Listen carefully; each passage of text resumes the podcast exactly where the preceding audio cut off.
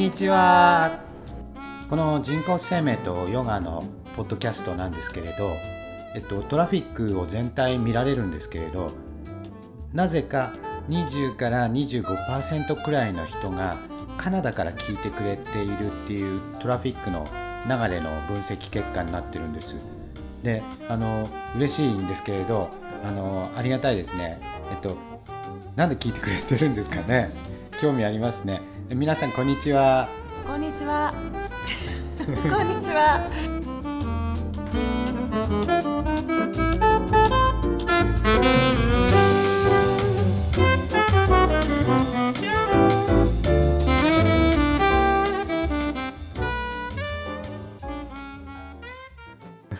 わ、なんかいい感じの、ちょ面白そうです。そう。はい、面白そうな話になってきましたね。うん、はい。で、まあでもね、うん、似たものいっぱいありました。宗教だって、うん、多分そうかなと思って。宗教もやっぱり社会との認識の中で生まれてきたかなと思うんですけれど。あのヨガの考え聞いてるとすごくよくわかるんだけどもともとの知恵があるんでしょ、うん、うん、前回、ね、うん、そう、はい、弘法大師様も多分と宗教学者の人は違うっていうかもしれないけど、うん、そうですね、根底はもしかしたら一緒でもともとあるものから汲み取って理解できる、うん、っていうことですよね。うん、そうだと思いますね。ねねもともとあるものが社会っていうふうに言葉の場合は社会でいいかもしれないけど広くもっと普遍的な知恵っていうことになったら社会よりもさらに大きなすごく大きなプールがあって、うん、プールよりももっと大きいのかも。だから、うん、まあ、社会がプールのサイズだとしたら海とか宇宙とかもっと広大なものがあって、うんはい、そこから知恵の泉のように汲み取った人たちがいるんだよね。そのようです。ヨガもそのようです、ね、そこにみんなもともとそれはあるからそこを知るためにヨガをやるっていうのがもともとのですね。グナーってもそう？そうですね。でやっぱり哲学をの残してる哲学というふうに形で残ってるけれどもその書かれてる内容はやっぱりそこからその英知から分かっていただいたものをこう伝えてくれた人の言葉を残してるみたいなのでやっぱそこは、それを言葉に変換されているだけであって何かこうねこう本当に生きる道っていうかこの人が生きていくにはどうすればいいかとかどんなことが本当あるのかっていうのが書かれて凝縮されてるのがそのヨガの哲学であったりするようです。先行研究を調べた中で、はい、宗教も調べたんですよ。うんはい、でそのヨガにしてもそれから弘法大師様にしても、うん、まあ、ヨガは宗教とそれから個人の体を鍛錬するっていうのがどっかの段階で結びつくんですけれど、他の宗教にも、まあ、多分その仏教だったら禅宗では座禅を組んだりとかするし、うんはい、なんかそういうその個人がすべきことと宗教全体のことっていうの関係性がありますよね。でまあそれに入る前にまず一旦すごく過去まで遡って、うん、宗教は一体いつどこでどうなったのかを調べたところ4万年前のネアンデルタール人の洞窟が最初のヒントになっていてこれはあの歴史学の方で調査したんですけれど、はい、えっと、これはヨーロッパにあるある洞窟がネアンデルタール人の時代だろうって信じられています。なぜわかるかっていうと、うん、石器の作り方とかが、はい、えっと、現世人類の祖先とネアンデルタール人の人たちの作り方がちょっと違うんで、はい、おそらくネアンデルタール人の遺跡だというふうに考古学者が調査している遺跡があって、うんうんうん、そこで死体の周りに花を置いたと思われる遺跡があったんですよ。うん、でそれは当時薬草って考えられていたので、はい、だとすると亡くなった人を薬草で覆い隠したっていうことなんで4万年前のネアンデルタール人たちは人が死ぬっていう認識を持ったみたい。でじゃあそれよりも前の時代のいわゆる高等な猿はどうだったかっていうと高等な猿は仲間が死んだ時に悲しいからしばらくとどまってるんですけれど、うん、まあ、動かないので動かないっていう場合には特にその密林に住んでるあの大型哺乳類たちにとっては、うん、動かない哺乳類っていうのは非常に危険なんですよね、ね、餌になりやすいから、うん、だからあの猿の祖先たちはその場合でも見捨てて立ち去るしかなかった。他に選択肢はなかった、でネアンデルタール人たちになるとおそらくその社会では最も強い存在になりつつあって、うん、大型哺乳類とかが襲ってきてもネアンデルタール人たちは炎を持ってたし、うんうん、あの武器も持ってたんで、撃退できるから、その当時の社会では一番強い存在にそろそろなりつつあったんだけど彼らは死の解釈ができなくて、まあ、でも死んだことは悲しいからあの葬るところまで行ったんですよね。そうなんですね。そう。でもねそこからが研究者たちの意見が分かれるのは、うん、その人たちが自分も死ぬっていうことを認識できたかどうか。うん。でなんでって思うんですけど実はその人たちは平均年齢が30代から40代くらいでみんな亡くなってるんで自分のお父さんお母さんが死ぬところは目撃できるんですけれどそ、ね。うん、その一つ前の世代の人たちがどうなったかを見ていないんですよ。うん、人間の寿命が60とか70くらいまでいくと、うん、いわゆるおじいさんとかおばあさんっていうのが登場して身近に一緒に生活できるようになるんだけど、人間の寿命が30歳手前くらいだった時は、おじいさんっていう存在おばあさんっていう存在が一緒に暮らしてる家族はかなりラッキーで、まあ、それは寿命が短いからですよね。大集団で暮らしていても20代くらいでその高齢化して30歳くらいで死んでしまうとすると、前の世代の人たちがどうなったかはわからないわけですよ。そうですね、うんうんうん。でそれからさらに2万年くらい経つとネアンデルタール人たちは少なくてももうヨーロッパには存在しなくて、うん、現世人類のご先祖様ホモ・サピエンスたちの世の中になるんですが、うんうん、少し寿命も伸びてる。だから彼らはおじいさんやおばあさんが一つのファミリーにいた可能性も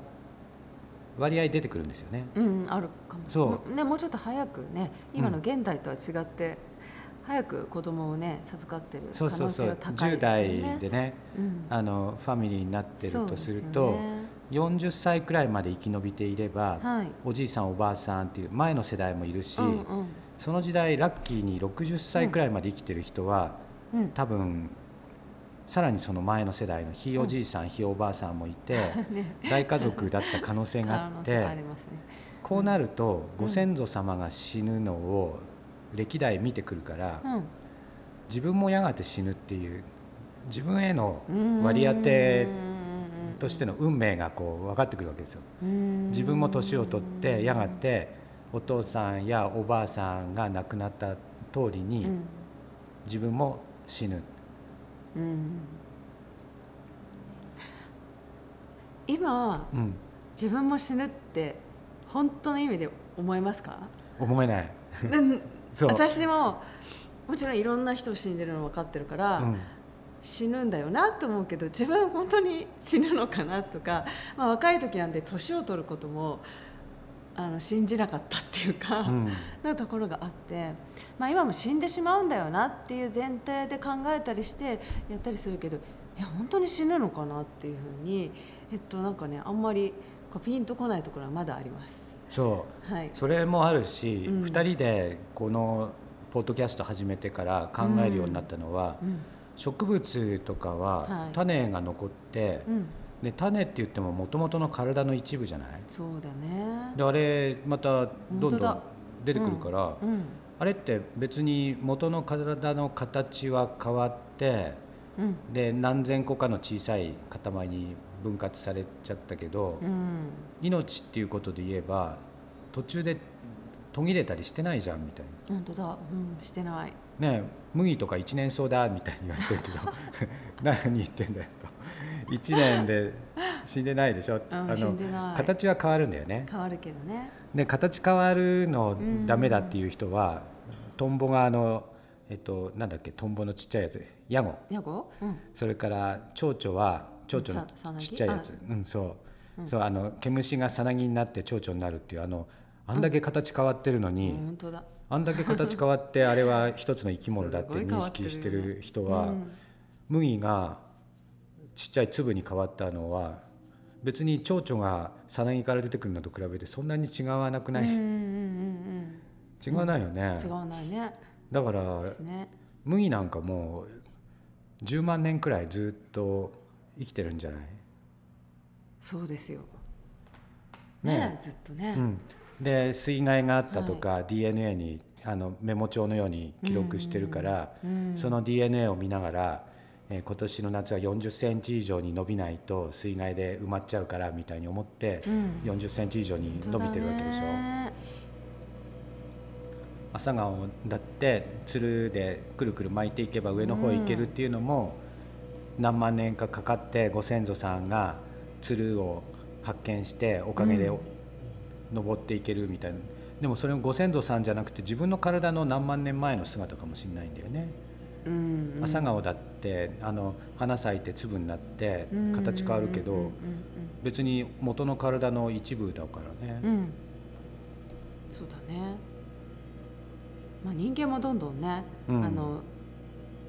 変化してってますよね。そう。まあ女の人はだからそういうことで言うと体の一部が残ってるから死なないかもしれなくて男は死んじゃいみいたいな。やそんなことないんじゃないですか？一緒にこう合わさってないと絶対にそうだからそっか生きていけないですもん。女の人一人じゃマリア様は授かったかもしれないけど 女の人一人じゃうんそうだね。授からないことになってます、だから死ぬって何なんだっていうことをうん。僕らもわからないけど、うん、昔の人は、まあ、やっぱりわかんない。分かってないか分かんないけどそれか僕らより直感があったから直感のひらめきを何か使ったかしれないけど、知ってたかもしれないですけど。だから彼らにとって死んだ後がどうなるかっていうのがうん。大問題になり始めたのは多分2万年くらい前なんですよ。うん4万年くらい前にネアンデルタール人の人たちはちょっと気が付いてたけどうん。現生人類もその頃いたからうん。現生人類も多分似たような気づきはあったしうん。もうちょっとうんあの sophisticated された方法で葬ってたかもしれないんだけど。うんうんまあ、でも寿命が伸びたことによっておじいさんとかひいおじいさんとかが一つのファミリーに存在するとみんな亡くなるんだと。亡くなるっていう言葉をどう思ったかわからないけどなんかそういうものを体験したんだよね。そうですね。なんかあ脱線しちゃうかもしれないけど死をこう怖いとか恐れるようになったのはいつだろうって今思っちゃったんですよあねそう。なんかねピラミッドとか作ってる人たち本当に死なないようにこう一生懸命みんなでねなぜか死なないようにとかやってたじゃないですか。そうあの人たちは死後の世界を想定してたからうん体が腐らないようにミイラ化するとか。いつでも戻ってこれるようにみた。いなそう。でなんかそんなあ感じのでしたよね。王族はもう生活に困らないだけの物資をピラミッドの底に入れてたんでしょ、うんでしょ。でねいやちゃんと文献調査しました。あさすが。さすがです。えっと思いつきでってことが。人類の最も古い文明はメソポタミア文明だって言われてます、はい。えっと、別の解釈としていわゆるあの、えー非科学的な超科学を信じる人たちは、いやうんそんなことなくて10万年くらい前に古代の超古代文明があってみたいな人いるけど、うんうん。一旦そういう人たちは置いといて一応記録からあのたどれる中でメソポタミア文明は最も古い文明なんだけど、うんうん、彼らの神話がギルガメッシュっていう女児詩があってこれはあの石板っていうか粘土板にこうあの授業でも出てきたくさび型の文字で刻んであるんですよね。で残念ながら粘土板が保存されてる箇所と、もう壊れちゃってる箇所があって、完全再現できてないんだけど、まあ、かなり再現できてる神話としては最も古い神話なんですよ。でそこに出てくるギルガメッシュは、えっと、彼らの文明の祖先であって、同時に人間でもあったからやっぱり死んでしまうんですよ。うんうんうんだからメソポタミア文明の人たちが考えた英雄と神の世界はかなり近くてギルガメッシュは英雄であり、はい、祖先であり、はい、神として祀られることになるけれど、うん、死んでしまっているんですよ。うんうんうん、これが人間たちの祖先が考えた最も古い時代の神話の姿なんですよね。うん、へそういうのがあるんだ。うんで神様にたどる道は僕は文献を調べたら3パターンあることが分かりました。3パターン。えー、何ですか？一つは、うん、あの今のギルガメッシュの物語に登場するような文明が記録として残しているものとしてあるやつで、ご先祖様が英雄だったってやつね。ご先祖様がすごい偉かった、偉かった。で英雄だし神様だしっていう、ご先祖様が神様になるやつ、はい、これが丸1でしょ。丸 1? で丸2として、うん、いわゆるシャーマンが登場するんですよ。おえー、シャーマンは、ね、うん、日本にいて記録が残ってるシャーマンは卑弥呼っていう人がいて、うん、これはあのえっと、外交文書に載ってるでしょ。ほら「魏志倭人伝」っていう中国で作られた書物に名前が出てくるから、うんうんうんまあ、今でいうとこの外交文書に名前が載ってる人ですよ。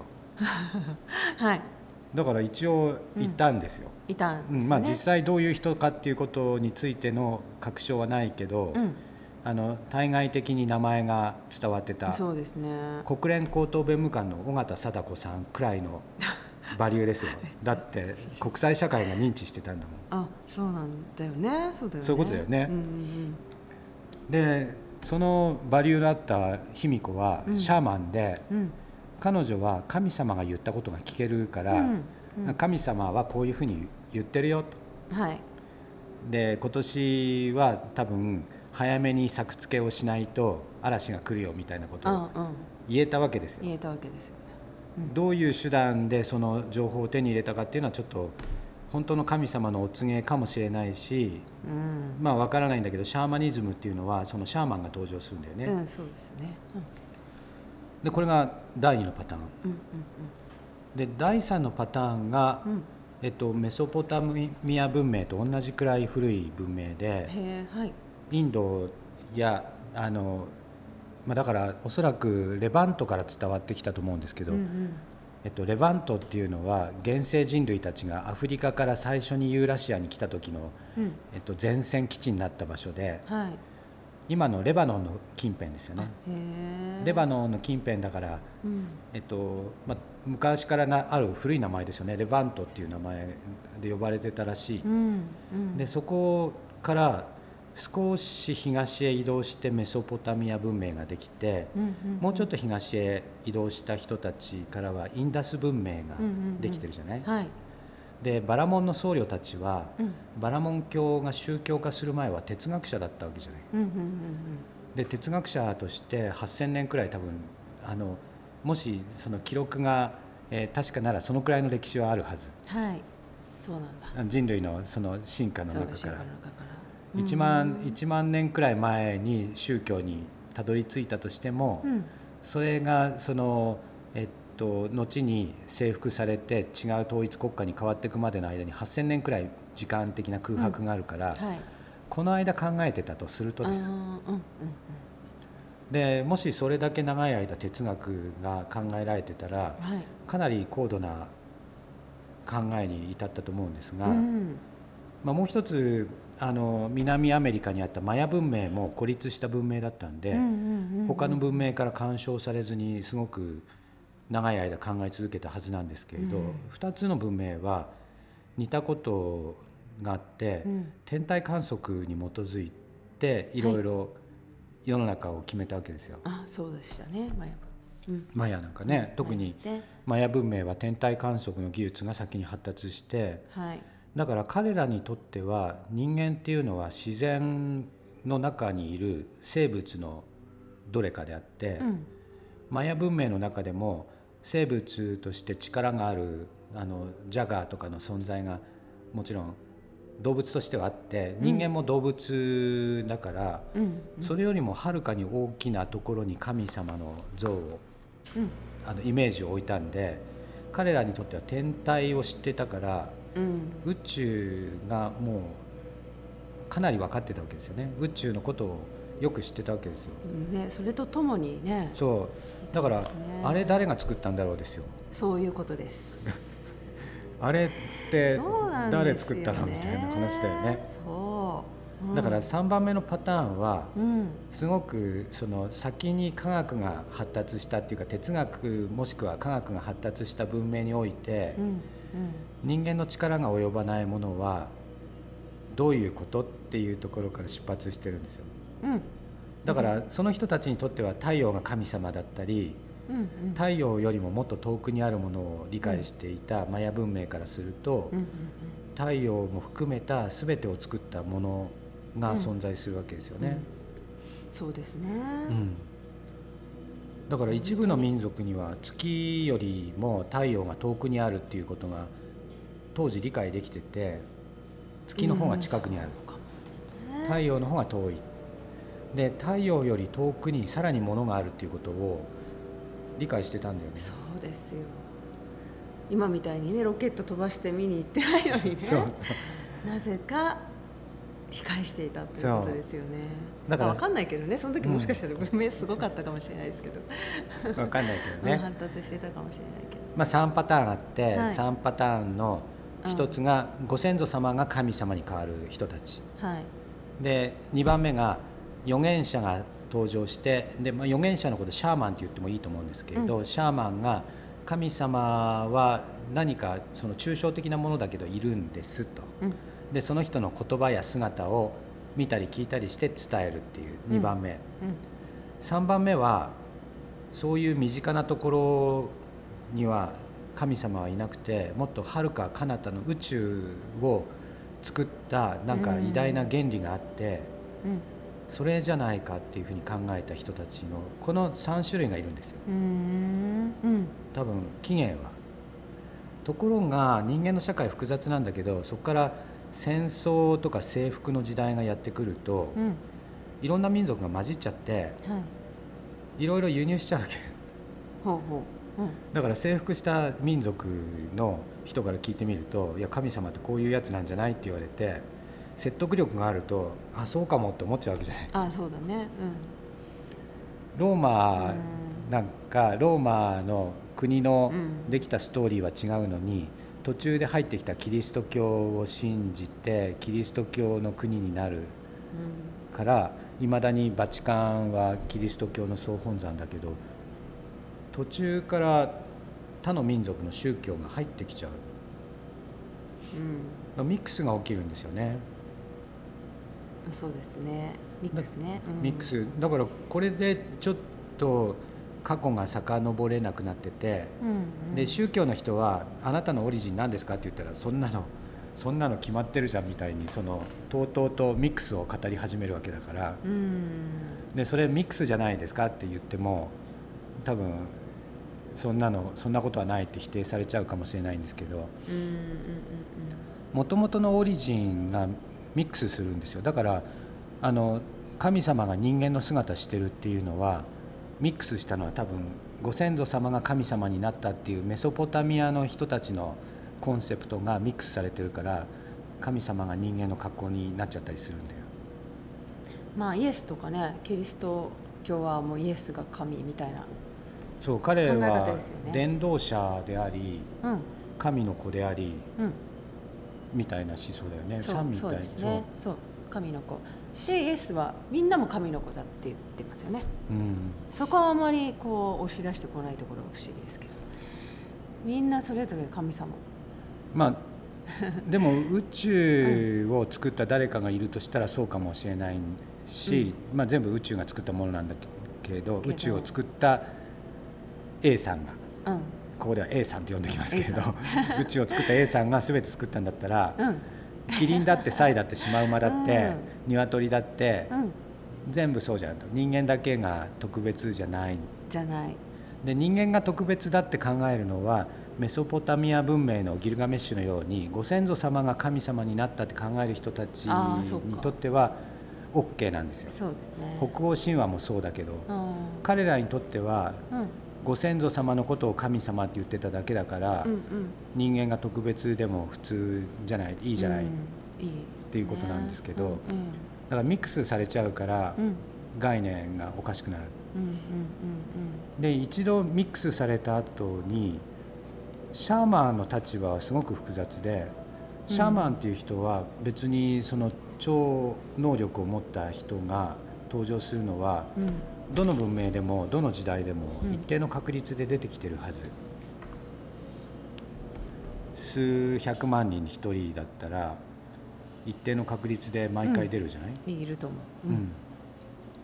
で例えばキリスト教社会でジャンヌ・ダルクが出てきて、うん、彼女は神様の声を聞いたんだよね。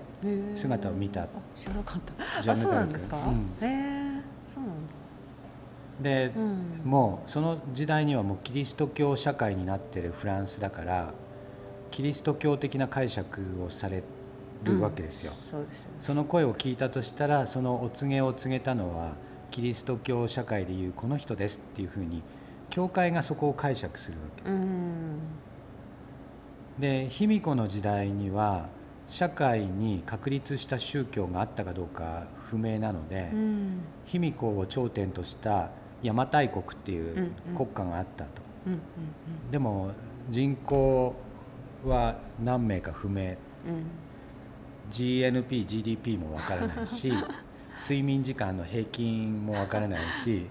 平均寿命もわからない。はい、まあ邪馬台国っていうところがあって、うん、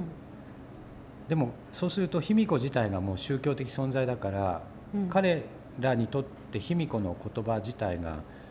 お告げなわけでしょ、うん、そうですね。ここでもやっぱり社会の違いが同じシャーマンでも立場の違いになってて、卑弥呼の言葉は神の言葉だったんだけど、これがジャンヌ・ダルクの世界になると15世紀のフランスではジャンヌ・ダルクが言った言葉そのものは神様の言葉ではなくてキリスト教社会の中での一つの予言として解釈されたわけでしょ？